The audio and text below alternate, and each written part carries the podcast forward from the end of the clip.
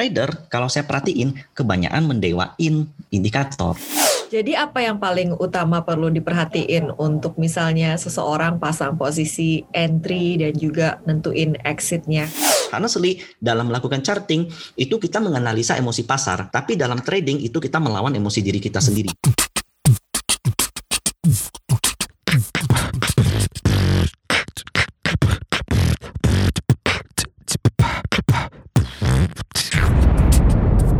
Cuap-cuap cuan. Halo Sobat Cuan, ada Alin. Ada Alin Wiratmaja. Iya, nah dua Alin ini akan kedatangan bintang tamu lagi ya, seperti hari-hari Selasa eh, sebelum-sebelumnya juga. Sampai bingung gue ngomongnya gitu ya. Jadi banyak Mm-mm. banget nih yang request ke kita interview Michael Yoh dong di podcast cuap-cuap cuan Mm-mm. karena itu kami wujudkan impian para sobat, Sobat cuan, cuan. semua. Gitu. Jadi eh, tadi udah dibilang sama Mbak Alin gitu ya bahwa tamu kita kali ini adalah Michael Yoh. Coba kita dengar dulu suaranya. Halo Pak Michael. Halo Mbak Double Alin semuanya. Gimana kabarnya Pak Michael? baik, baik banget. Semoga semuanya juga ini ya sehat ya. Jadi Mm-mm. uh, Ko Michael ini adalah seorang professional trader, Mm-mm. juga uh, seorang trading coach dan Mm-mm. dia banyak banget followersnya di Instagram, Mm-mm. kemudian juga di grup-grup saham yang Mm-mm. dia kelola. Betul ya, Ko? Bener. heeh. Jadi muridnya banyak ya yang ngikutin apa namanya strateginya Ko Michael dan Ko Michael ini katanya jago banget analisis technical. Iya, sampai di dia tuh dibilang sama teman-teman itu dukun saham gitu, cenayang saham gitu. Soalnya sering banget tuh uh, prediksinya uh, Michael ini itu akurat sampai ke digit-digit terakhirnya gitu loh. Wah, luar biasa. Sadis kan? Jadi itu sebenarnya pakai strategi apa sih? Ko Michael kan kalau misalnya kita yang awam-awam gini apa beneran dia kedukun apa gimana. Boleh diceritain Ko Michael? Eh, jadi begini, kalau yang teman-teman lihat mengenai analisa sampai ke angka titik koma itu honestly benar-benar pure technical sih. Hmm. Karena eh, kalau di technical itu kan kita kenal area yang namanya demand and supply. Jadi demand itu area di mana bakal banyak ini bakal banyak pesanan di market. So ana- area-area inilah yang saya analisa. Nah, mungkin kalau soal kepresisian angka itu karena saya sering biasa kan orang kalau melihat kan hanya dalam waktu daily. Kalau saya biasanya tuh masuk sampai time frame yang benar-benar cuma satu menit. Jadi tiap satu menit saya analisa. Udah kayak broker padahal bukan. Jadi benar-benar dipantengin gitu juga ya kok ya analisa tips. Iya. Oh luar biasa. Mm-mm, lebih ke lebih ke karena hobi sih sebenarnya kalau dibilang perlu atau enggak ya enggak perlu perlu banget sih sampai titik-titik itu doang. Cuman ini jadi kayak ya ketertarikan buat saya lah kalau menilai angka angka IHSG bisa sampai tepat-tepat banget dan saham-sahamnya korelasinya seperti apa dan itu udah sering saya lakuin banget. Hmm, gitu. Jadi kita di eh, mau membahas juga ya di episode ini Sobat Cuan dan Ko Michael tentang jurus buat trader pemula. Kalau Ko Michael kan sampai bener sampai digit-digit koma 00 sampai belakang-belakangnya gitu ya. Mhm. Ini udah profesional banget gitu. Kalau misalnya trader pemula nih kok, kan ada yang Mhm. bilang kalau pemula mah investasi aja, jangan trading gitu kan ya. Betul. Heeh. Nah kalau misalnya pemula tapi pengennya trader, eh trading, pengennya jadi trader gitu kok. Itu apa sih rule of thumb-nya atau mungkin apa ya tips-tips awalnya gitu ya? Iya, prinsip-prinsip utamanya lah ya. Mm-mm. Kalau bagi saya ya sebenarnya ketika saya sudah memutuskan membuka akun saham berarti saya juga melakukan investasi. Itu satu. Nah, yang kedua adalah kita sebagai seorang yang baru berinvestasi itu kita harus tahu dulu eh, aliran apa yang bakal kita anut. Di opini saya untuk saat ini kita nggak bisa strict hanya di satu aliran. Hmm. Jadi contohnya kalau saya adalah seorang trader maka yang saya analisa ini kan berarti kan pergerakan harga charting lebih fokus ke situ. Tapi apakah boleh kalau saya hanya melakukan charting tanpa tahu perusahaan yang saya beli apa? It's Hmm. wrong. Itu benar-benar salah, nggak boleh. Dan begitu juga kalau seandainya saya melakukan investasi, saya mesti tahu saham yang saya beli di market itu sedang dihargain atau enggak. Minimal kalau saya lebih apa? Jadi saya selalu menilai bahwa seorang investor itu mesti tahu berapa persen porsi dia. Mungkin 80% investasi, 20% dia ngerti soal technical. Nah, kalau saya, saya lebih ke 80% atau 70% technical dan 30% saya harus ngerti fundamental dari perusahaan yang saya beli. Jadi, kalau untuk trader-trader yang pemula, you can learn everything,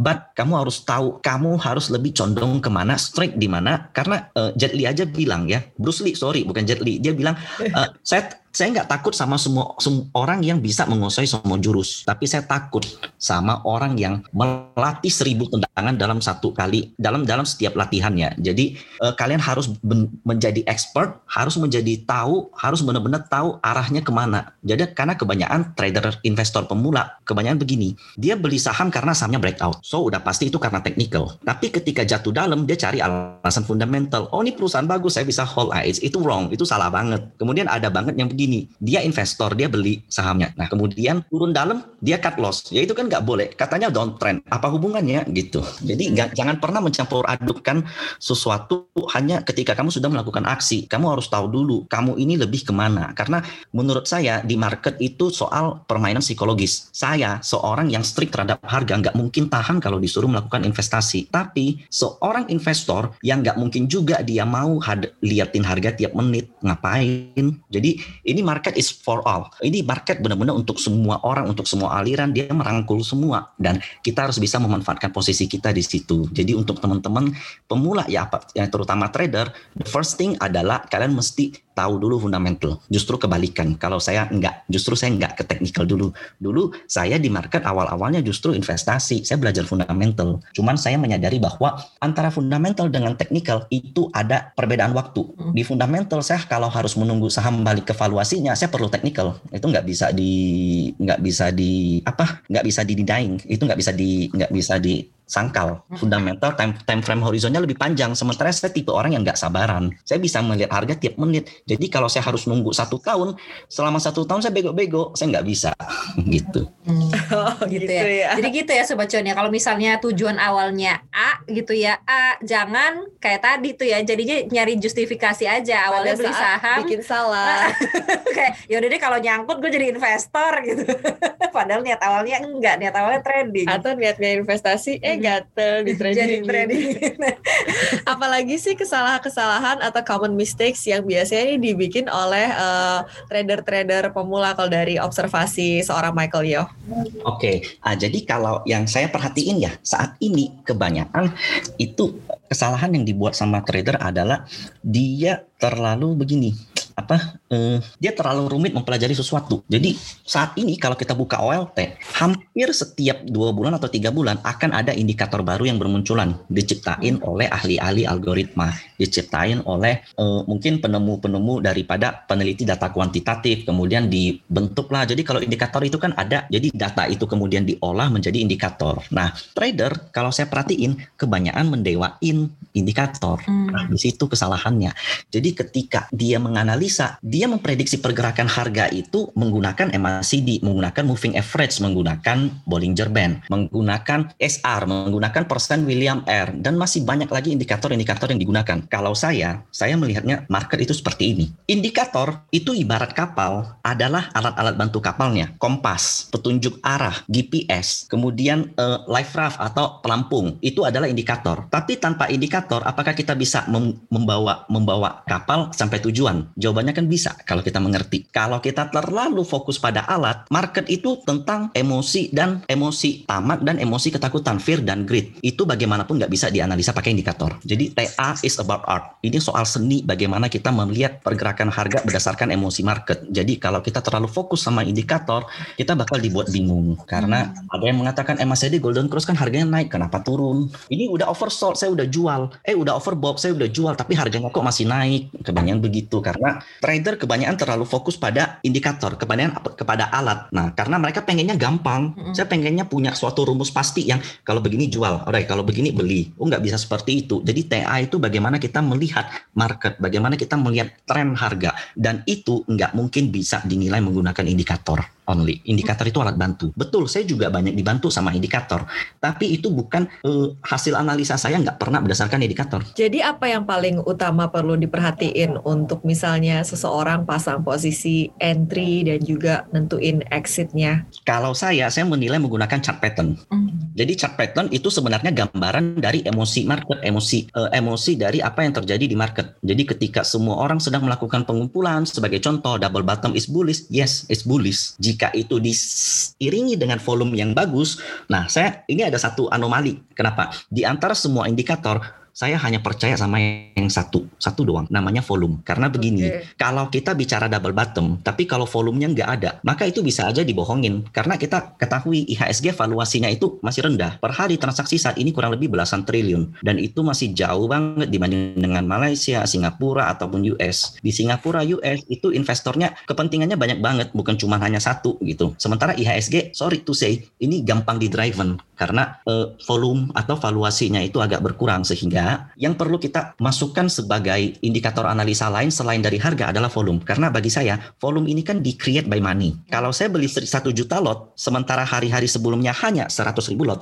maka satu juta lot itu akan tercantum di chart tercantum di data. Nggak mungkin bisa dibohong. Satu juta lot ini kan belinya nggak mungkin pakai pinjam dulu atau pakai daun nggak mungkin. Itu pakai uang pakai uang yang ada di RDN that's why kalau udah soal uang sampai kapan pun sampai 100 tahun ke depan pun orang nggak akan main-main soal uang. That's why volume is important. Oke, okay, follow the money kalau gitu ya untuk ngeliat jejak-jejaknya di situ ya. Benar. Jadi itu ya indikator-indikator yang harus dilihat ya sobat cuan ya. Jangan cuma uh, apa namanya ngelihat kadang ngelihat candle, ngelihat chart pattern, uh, udah, uh, udah tentuin gitu, ini bagus, ini bagus. Ya, kita mesti lihat volume. Sebagai contoh ya, hammer kalau posisinya di atas dan volumenya gede itu jelek karena artinya ada mulai distribusi. Tapi hammer kalau posisinya di bawah dan volumenya gede, that's why itu rejection. Yang beli di bawah itu gede banget. Berarti harga bawah ini udah divalidasi sama market. Hmm. Sama-sama candle hammer tapi kekuatannya beda. That's why kalau teman-teman dari awal trader udah fokus ke candle pasti bakal bingung. Mm -mm. Kebanyakan bilang ini hammer berarti beli, ini morning star berarti naik, ini doji di bawah berarti naik, ini bullish engulfing berarti besok naik. Nggak seperti itu. Jadi candle itu apa yang kamu lihat di permukaan, yang perlu kamu tahu adalah trennya. Di belakang itu ya, kenapa chart itu candle-candle itu bisa terjadi gitu ya kok ya berarti? Benar, karena hmm. chart pattern itu terbentuk dari beberapa candle, bukan cuma satu or dua. Karena kan selama ini kan kalau kayak analisis teknikal kayaknya ya memang harus fokus belajar itu gitu ya, harus ngerti gitu candle-candle ini apa artinya gitu. Tapi ternyata harus memaknai di belakang itu ada apa gitu sobat cuan gitu, trennya gimana gitu ya kok ya. Emosi yang diciptakan tuh gimana gitu di market gitu. Nah kalau misalnya uh, sekarang juga kan sering tuh ada pom-poman gitu ya kok ya dan ini juga hmm. bisa jadi salah satu penggerak market zaman sekarang gitu kan apalagi banyak yang ikut-ikutan. Nah, kalau kita sebagai trader gitu, apakah kita bisa memanfaatkan momentum uh, pom-poman ini gitu atau gimana sih kita menyikapinya gitu atau malah harus jangan diikutin? Mm -mm. To be honest ya, uh, pom-pom zaman dari sejak zaman dulu 10 tahun 20 tahun lalu itu udah ada di market. Cuman mm beda aja caranya. Kalau dulu ya, market bisa naik, saham bisa naik naik itu biasanya kalau ada berita-berita bagus di media. Jadi hampir setiap hari media itu kan ada membus berita. Hmm. Nah, pertanyaannya adalah apakah setiap berita bagus bisa menaikkan harga? Jawabannya enggak. Dan apakah setiap berita buruk bisa menjatuhkan harga? Sekali lagi jawabannya enggak. Yeah. Nah, bedanya kalau sekarang pom-poman itu lebih ke personal. Hmm. Influencer, orang yang terkenal, yang punya banyak follower dan nggak bisa dipungkiri mereka bisa menggerakkan harga. Tweetnya Trump, tweetnya Elon Musk itu benar-benar mempengaruhi harga secara keseluruhan. Nah, untuk kita yang menyikapi menyikapinya adalah saya selalu mengatakan selalu menganalogikan harga itu seperti ini. Bagaimanapun harga jika dia perlu breakout ya, jika dia perlu menembus resisten atau namanya perlu memulai fase bullish yang baru, dia perlu volume yang gede. Nah, itu sebelum ada pompoman pun itu pasti bakal ketangkep. Siapa pun yang mau melakukan pompoman tapi kalau market nggak memvalidasi bakal gagal. Sebagai contoh, belakangan ini ketika market drop itu saham apa pun mau dipompom nggak bakal jalan kan? Iya, betul. Hmm. Contohnya tahun depan. Sekarang kan ini yang bisa buat harga naik ya tahun 2020 kita anggap. Itu kan influencer ataupun uh, orang-orang yang memiliki pengaruh atau punya banyak followers. Tahun depan bisa aja beda. Bisa aja sorry uh, mungkin beda lagi, mungkin sekuritas yang ngomong atau mungkin emitennya yang ngomong atau mungkin harus presiden atau harus menteri. Jadi setiap tahun itu pasti pom-poman itu bisa berubah, tapi satu yang nggak pernah berubah adalah market kalau naik dia mesti menggunakan volume yang divalidasi. Jadi teman-teman teman-teman nggak perlu fokus sama kiri kanan kiri kanan. Kita harus hadapi yang ada di depan yang di depan kita. Chart bagaimana kita menganalisa bagaimana kita titik entry kita bagaimana breakout yang valid bagaimana breakout yang nggak valid bagaimana kenaikan harga yang palsu. Nah, seperti itu yang harus dinilai. Pom-poman itu adalah pelengkap kalau menurut saya. Sebenarnya tanpa pom-poman, tanpa media, market nggak akan efektif. Jadi uh, seandainya Java naik, contoh Java naik 10%, maka akan ada berita tentang cooling ayam atau berita tentang uh, Idul Fitri atau berita tentang demand ayam. Nah, hmm. itu bakal selalu seperti itu. Properti naik, bakal ada berita tentang penjualannya, bakal ada berita tentang BI rate yang mau turun, bakal ada berita tentang rupiah yang mau turun. Nah, bedanya cara penyampaiannya. Kalau lewat media mungkin lebih halus, lebih proper lah. Tapi kalau pom-poman ya itu kan beli SMRA segala macam ya itu kan lebih jelek indikasinya. Tapi dari dulu bagaimanapun saham dia bakal naik kalau volumenya oke. Okay. Nah, terlepas dari itu mau menggunakan pom-pom, menggunakan media tanpa pom-poman pun jika kita hanya fokus pada candle dan chart, kita nggak akan kepengaruh. Itu dia ya untuk menyikapi pom-pom. Pom-pom ternyata ada di segala zaman dengan berbagai macam bentuk yang berbeda-beda. Tapi balik lagi lihat chart, lihat volume dan semuanya menentukan adalah Mr. Market gitu ya. Mau di pom-pom gimana kalau marketnya emang lagi nggak nggak mau validasi, gitu. nggak mood ya udah gagal juga pom-pomannya false pom-pom ya. false pom-pom lucu. Oke. Oke, sekarang kita uh, tadi kata kok Michael nggak usah ribet-ribet sama indikator ini itu ini itu. Jadi apa nih sebenarnya skill basic yang perlu dikuasai oleh para traders nih? Kalau misalnya banyak banget kan yang baru mau masuk uh, saham nih karena lagi high. Mm -mm. Oke, pertama ya karena saya adalah seorang trader maka yang harus harus saya katakan skill basic yang mesti kita punya dan wajib itu adalah skill charting.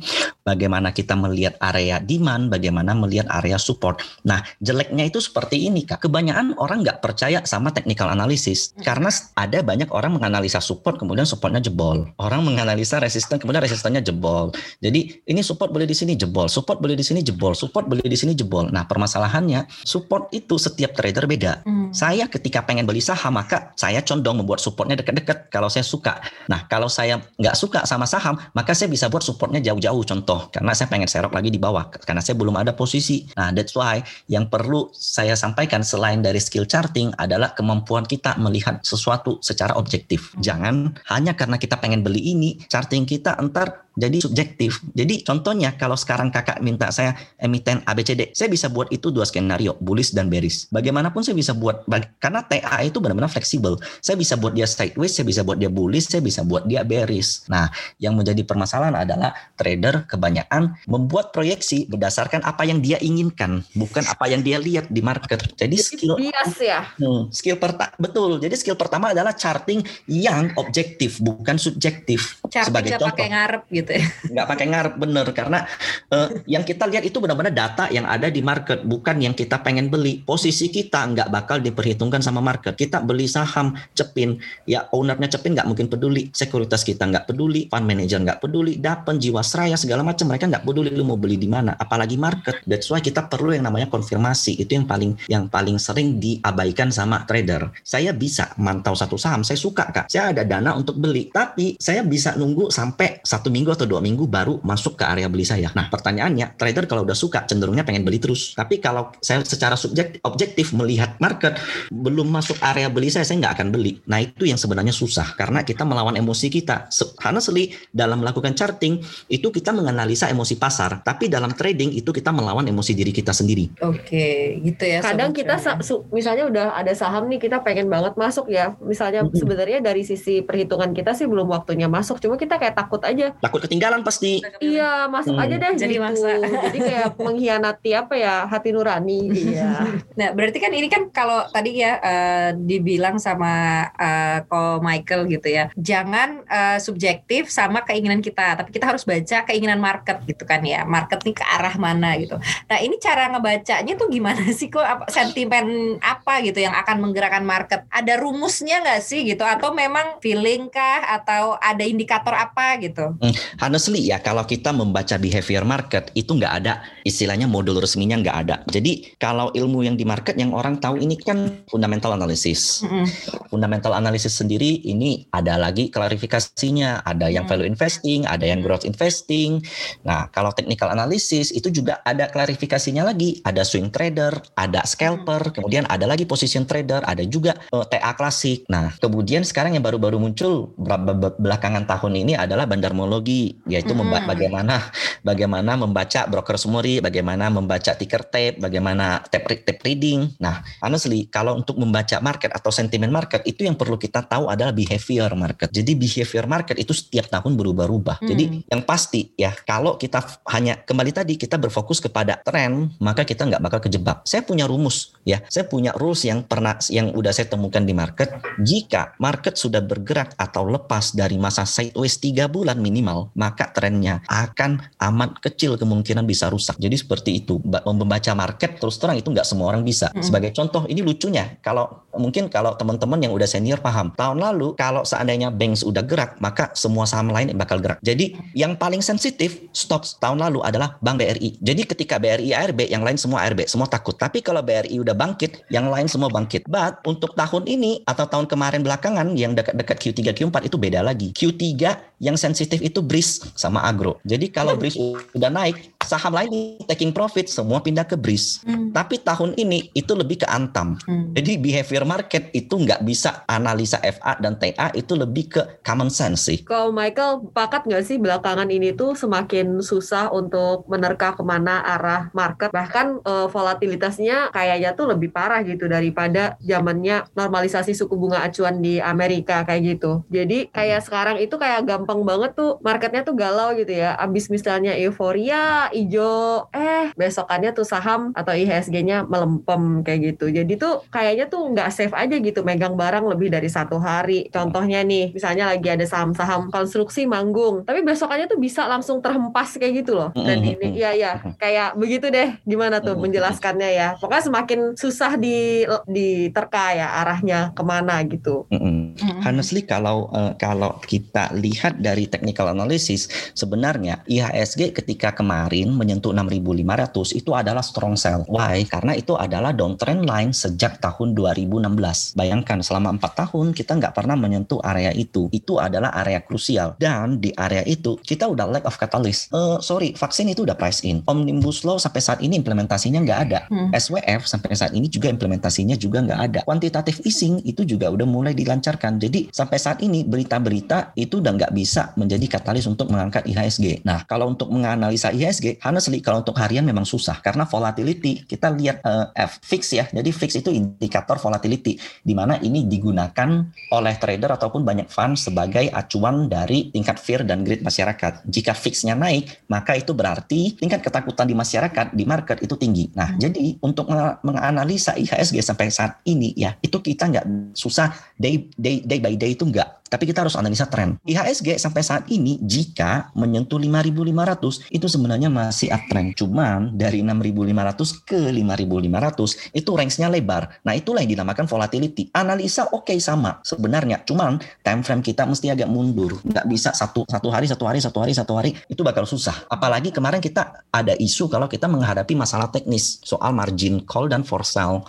That's why pergerakan bakal agak nggak make sense. Gitu. Berarti bisa dibilang kalau trader-trader trader sekarang nggak bisa yang ini dong kok harus ikut harus following terus gitu nggak ya, bisa mm, that's why uh, klarifikasi trader menurut saya itu ada tiga yang pertama adalah scalper yang kedua adalah swing trader mm -hmm. kalau kita sebagai swing trader maka kita perlu konfirmasi nah konfirmasi yang paling jelas adalah saat ini ketika IHSG nembus 6.500 nah selama itu nggak usah ngapa-ngapain mm. belinya itu di 5.800 karena area 5.800 dan 5.500 adalah area demand mm. jadi selama nggak menyentuh area itu nggak usah ngapa-ngapain. That's why swing trader itu perlu namanya konfirmasi. Beda kalau scalper. Scalper tiap hari ketika ada flow pagi-pagi dia udah masuk. Mm-hmm. Jadi trader ini banyak klarifikasi. Nah teman-teman banyak kebanyakan bingung. Mm-hmm. Wah ini saya belum ada posisi dari 5.800 udah naik ke saat ini 6.200 hampir 6.300 hari ini. Mm-hmm. Saya udah telat. Sebenarnya nggak telat. Kamu sudah memaksa diri kamu aja. Kamu sudah mempush diri kamu. Kamu sudah nggak menghargai bahwa kapasitas kamu belum cocok untuk melakukan scalping, untuk mengambil momentum. Kamu hanya mesti sabar nunggu sampai 6, IHSG 6500 atau ketika menyentuh 58 dan 55. Hmm. Nggak perlu kok trading setiap hari gitu. Hmm. Kecuali kamu adalah scalper atau broker. Jadi kebanyakan trader-trader pemula merasa bahwa trader yang jago, yang keren itu yang layarnya ada 5 di depannya. Setiap hari ketik-ketik gitu. Itu kan kerjaannya broker bukan kerjaannya trader. Oke. Okay. Ya, mindsetnya emang kayak gitu ya. Kalau ke trader tuh kayak harus aktif gitu, harus setiap hari gitu kan. Uh, harus setiap hari trading gitu. Yeah. Ternyata kan memang uh, jenisnya tipenya beda-beda gitu ya dan memang harus harus tahu gitu ya sobat cuan ya kita tuh maunya apa, maunya yang tipe yang kayak gimana gitu. Iya betul banget. Terus eh, boleh nggak sih kita minta? Tapi ini kita akan tayang satu minggu ke depan sih ya. Tapi ini kita saat Hmm. ngobrolin ini kan IHSG lagi nyoba-nyoba apakah bisa nembus 6.200 secara kuat gitu, bukan cuma di toel doang. Kalau menurut eh, Ko Michael akan ke mana nih IHSG? Oke, sebentar ya. Semoga nanti setelah nyampe ini analisanya tepat ya. Ya ini kita eh, seminggu sebelum tayang kita tappingnya nih. ya. Heeh. Berarti di tanggal berapa tuh? Eh, tanggal 16 lah ya. 16 15 setelah Imlek bagaimana? Iya nggak? Iya Market betul. setelah Imlek. Cie kan udah masuk tahun kerbau nih. Oke, IHSG sampai saat ini dia tertahan di area 6.200. Mm-mm. Hari ini terus terang itu agak beresiko karena dia punya eh, pola yang namanya bearish engulfing. Jika dia nggak bisa lewat dari 6.200, maka yang selanjutnya akan dites adalah 6.150 dan bisa kembali lagi ke 6.800. Jadi eh, prepare ini agak dalam. Jadi saya selalu 5.800 ya berarti ya. 5.800 ya, 5.850 dan 6.250 lah. 6.000. 6.002 bisa, 6.002 sorry, 6215, 62. Area atap itu 62, area Ya. lantai 5, area lantai 58. Oke. Nah, ini kita mesti waspada. Kenapa? Karena dari 62 ke 58 itu kan kurang lebih 300-an poin ya, 200-an poin. Jadi itu saham-saham bakal ada goncangan semua kalau seandainya semuanya turun. Sehingga ya inilah pentingnya kita mengetahui posisi, mengetahui skill charting. Karena di situ kita bakal tahu bahwa ada ada saatnya kita harus harus jual, ada saatnya kita harus beli. Oke, Ko Michael, ini biasanya kita sebagai penutup kita sih minta bocoran ini ya saham-saham yang bisa diperhatiin sama sobat cuan ya. Jadi untuk Mm-mm. trading, Kak, biasanya kita tuh kan untuk investing. Iya biasanya untuk gitu, investing, tapi Ko Michael juga kayaknya ada sih saham-saham yang Mm-mm. emang buat investing. Silakan kok. Sahamnya ya. Iya. eh, eh, emitennya ya. Emitennya. Empat kode cuan. Hmm, honestly saya masih suka saham Antam karena dia ada kemarin ini kan Antam dari 6.500 IHSG itu tertinggi dia itu kurang lebih 3.400. Kemudian dia bearish sampai 2.080. Tapi saat ini dia sudah rejection. Jadi ini namanya reversal sehingga dia masih ada potensi untuk kembali ke 3.250. Nah, Oke. selanjutnya yang saya suka ini tandemnya sejenis dan ini lebih stabil pergerakannya adalah Inco. Jadi kalau Inco dia memang bakal lebih lama sideways jadi lebih cocok untuk swing trader daripada trader harian. Potensinya masih bisa nyentuh 7000 dengan target akhir sampai saat ini yang terlihat adalah 9000. Wow, Jadi kalau ke 9000 itu kan lumayan banget kan. Banget. Eh, jadi area yang aman sampai 5000 masih oke, 5100, 5200 masih oke.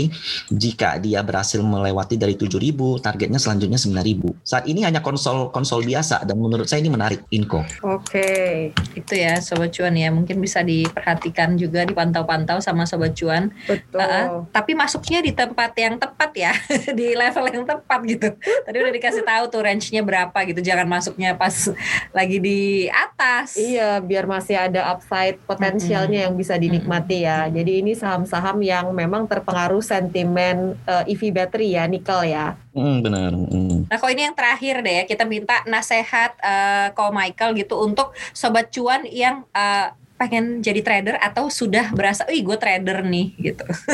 Nasehatnya apa kok? Oke, jadi eh, sebenarnya kalau teman-teman tahu ya, ini hanya sekedar teori. Jadi dalam trading itu ada empat level trader. Yang pertama adalah itu trader yang penuh dengan beginner lah. Ketika dia beli dia cuan. Nah itu ketika di bursa bulis beli apa pun cuan. Jadi dia bakal merasa bahwa dia jago trading. Sebenarnya itu dia berada dalam momen yang namanya level 1 dari trading, unconscious incompetence. Dia nggak sadar kalau dia nggak bisa trading.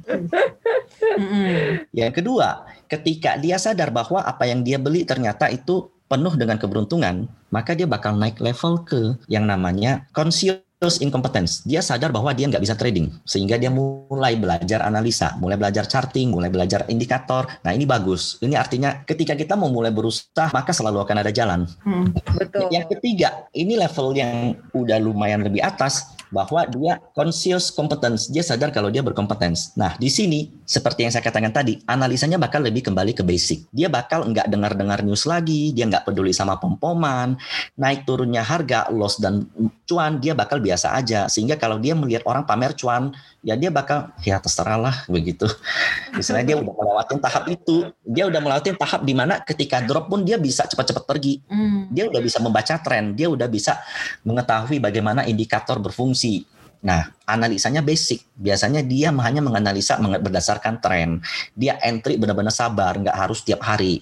Nah, yang terakhir itu adalah unconscious competence. Dia nggak sadar kalau dia berkompeten. Sehingga terkadang kalau dikasih lihat chart, dikasih lihat saham apa, dia bisa prediksi harga tanpa memberikan alasan. Dan jika ditanya alasannya apa, dia nggak bisa kasih tahu karena itu udah memang sense dia dalam trading. Hmm. Nah, menurut rumor untuk mencapai level 4 itu perlu 10.000 jam terbang. That's mean itu perlu 5 sampai 6 tahun. Nah, tapi kita nggak perlu lah istilahnya terbawa-bawa sama teori ini. Yang perlu saya sampaikan adalah trading itu bukan soal lari sprint. Kita hari ini cuan 40%, bulan depan minus 50% itu percuma karena sifat greedy kita. Kita bisa aja top up pakai margin karena cuan 40%. Nah, tapi akan lebih bagus kalau bulan ini teman-teman cuan 5%, bulan depan cuan lagi 5% atau 3%. Karena market itu bukan soal lari sprint, tapi soal lari estafet. Karena yang perlu kita lakukan adalah konsistensi. Jalur eh, kita panjang, market nggak mungkin tutup. Market sampai kita tua juga tetap ada. That's why nggak ada yang kejar kita, nggak ada yang haruskan kita satu bulan dapat berapa, nggak ada yang mengharuskan kita harus unggul dibanding orang lain, nggak ada yang mengharuskan kita harus beli antam meskipun antam naik terus tapi saya nggak punya. Nah, yang mengharuskan kalian bisa mengejar-mengejar itu, itu sebenarnya otak kalian sendiri. That's why untuk untuk trader yang masih baru, your journey is long. Kalian pasti masih perlu banyak belajar trial and error. Yang penting satu aja, jangan pernah menyerah. Jadikan loss dan profit kalian itu adalah pelajaran. Dan saya selalu beranggapan begini, ketika kita loss dan kita belajar itulah profit. Tapi, Tapi kalau kita loss kita, ya gimana kak? Eh nggak apa-apa, tapi kita loss tapi kita dapat pelajaran itu profit juga ya berarti itu ya. profit. Nah, yang nggak boleh itu loss kemudian nyala-nyalahin kemudian diulangin lagi begitu terus. Nah, contohnya kamu loss kenapa? Karena si itu suruh beli, karena si itu pom-pom. Nah, bulan depan lagi karena si itu pom-pom. Ya tahun depan karena si itu pom-pom. Ya itu kan artinya kita nggak belajar. Itu kita bakal loss terus. Wah sangat mengena sih, jelek, Iya, jelek ya kalau kemarin jelek ya. ya, iya. Mungkin ke sobat cuan juga gitu ya sobat cuan ya. Jadi memang kita harus sadar juga nih kita tuh ada di level mana gitu iya, kan intinya mau sebenarnya. belajar gitu Hmm. kan. Tapi apa sih yang membuat seseorang misalnya loss berkali-kali tapi nggak mau menyerah juga gitu kan? Banyak juga nih orang yang loss banyak ya udah akhirnya Tetap angkat kaki lanjut, gitu kan, angkat kak koper dari bursa Oh. saham. Apa yang eh, membuat orang itu biasanya eh, bertahan dan gimana biar eh, udah pinter sebelum bangkrut gitu? Mm-mm. Jadi ada dua. Biasanya yang kalau orang udah kalah, dia masih terjun di market. Biasanya dua. Yang pertama itu motivasinya balas dendam sama market. Nah ini nggak baik. Ketika kita punya balas dendam, that's mean kita udah memasukin emosi di market. Nah di market kita nggak bisa prediksi apa pun yang terjadi perfectly. 100% nggak mungkin. Jadi market itu very strong. Siapa pun nggak bisa nggak bisa mendrive market gitu. Market punya has its own ways. Dia punya jalurnya sendiri. Dia bergerak berdasarkan berdasarkan emosi dari semua orang sehingga kalau kita udah balas dendam itu jelek satu. Yang kedua, yang membuat orang bisa terus di market ya. Ini yang saya suka jika dia merasa bahwa ada yang salah dengan dirinya, tapi bukan market. Market nggak pernah salah. Analisa bisa salah. Nah, ketika orang masih menunjukkan bahwa humbleannya itu artinya dia humble. Dia percaya bahwa market ini memang bergerak untuk diri, memang punya jalurnya sendiri sehingga dia berusaha untuk mengerti market. Nah, itu yang bagus. Jadi kalau ada orang yang udah loss masih masih masih aja timpa terus, nah itu sebenarnya kita mesti tahu motivasinya apa. Kalau balas dendam bahaya. Tapi kalau dia memang mau belajar, nah itu oke. Jadi nggak boleh ada dendam, nggak boleh ada emosi emosi negatif gitu ya sobat cuan ya. Benar. Sebenarnya karena harus rasional gitu. Ini urusannya sama uang. Jangan melewatkan perasaan ya nggak sih? Ih, Banyak kan kayak gitu ya. Apa suhu-suhu di market tuh ngajarinnya kayak gitu sobat cuan. Dan ini juga eh, bisa kita bilang juga tadi kok Michael juga kurang lebih gitu ngomongnya gitu bahwa harus rasional. Kita harus tahu nih kalau kita beli itu kenapa, kalau kita jual itu kenapa gitu. Jadi langkah kita tuh harus diperhitungkan dan benar-benar rasional gitu ya sobat cuan ya. Iya dan balik lagi mau mengakui kesalahan dan terus belajar. belajar betul itu intinya belajar gitu ya Betul. kalau biar misalnya nanti sobat cuan siapa tahu gitu bisa jadi professional trader kayak ko Michael gitu ya yang cuannya tuh. Profesional juga ya.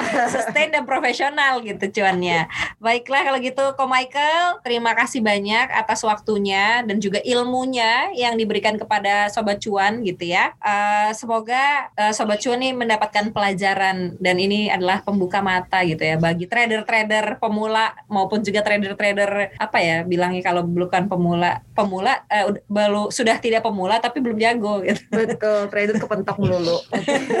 trader kepentok melulu.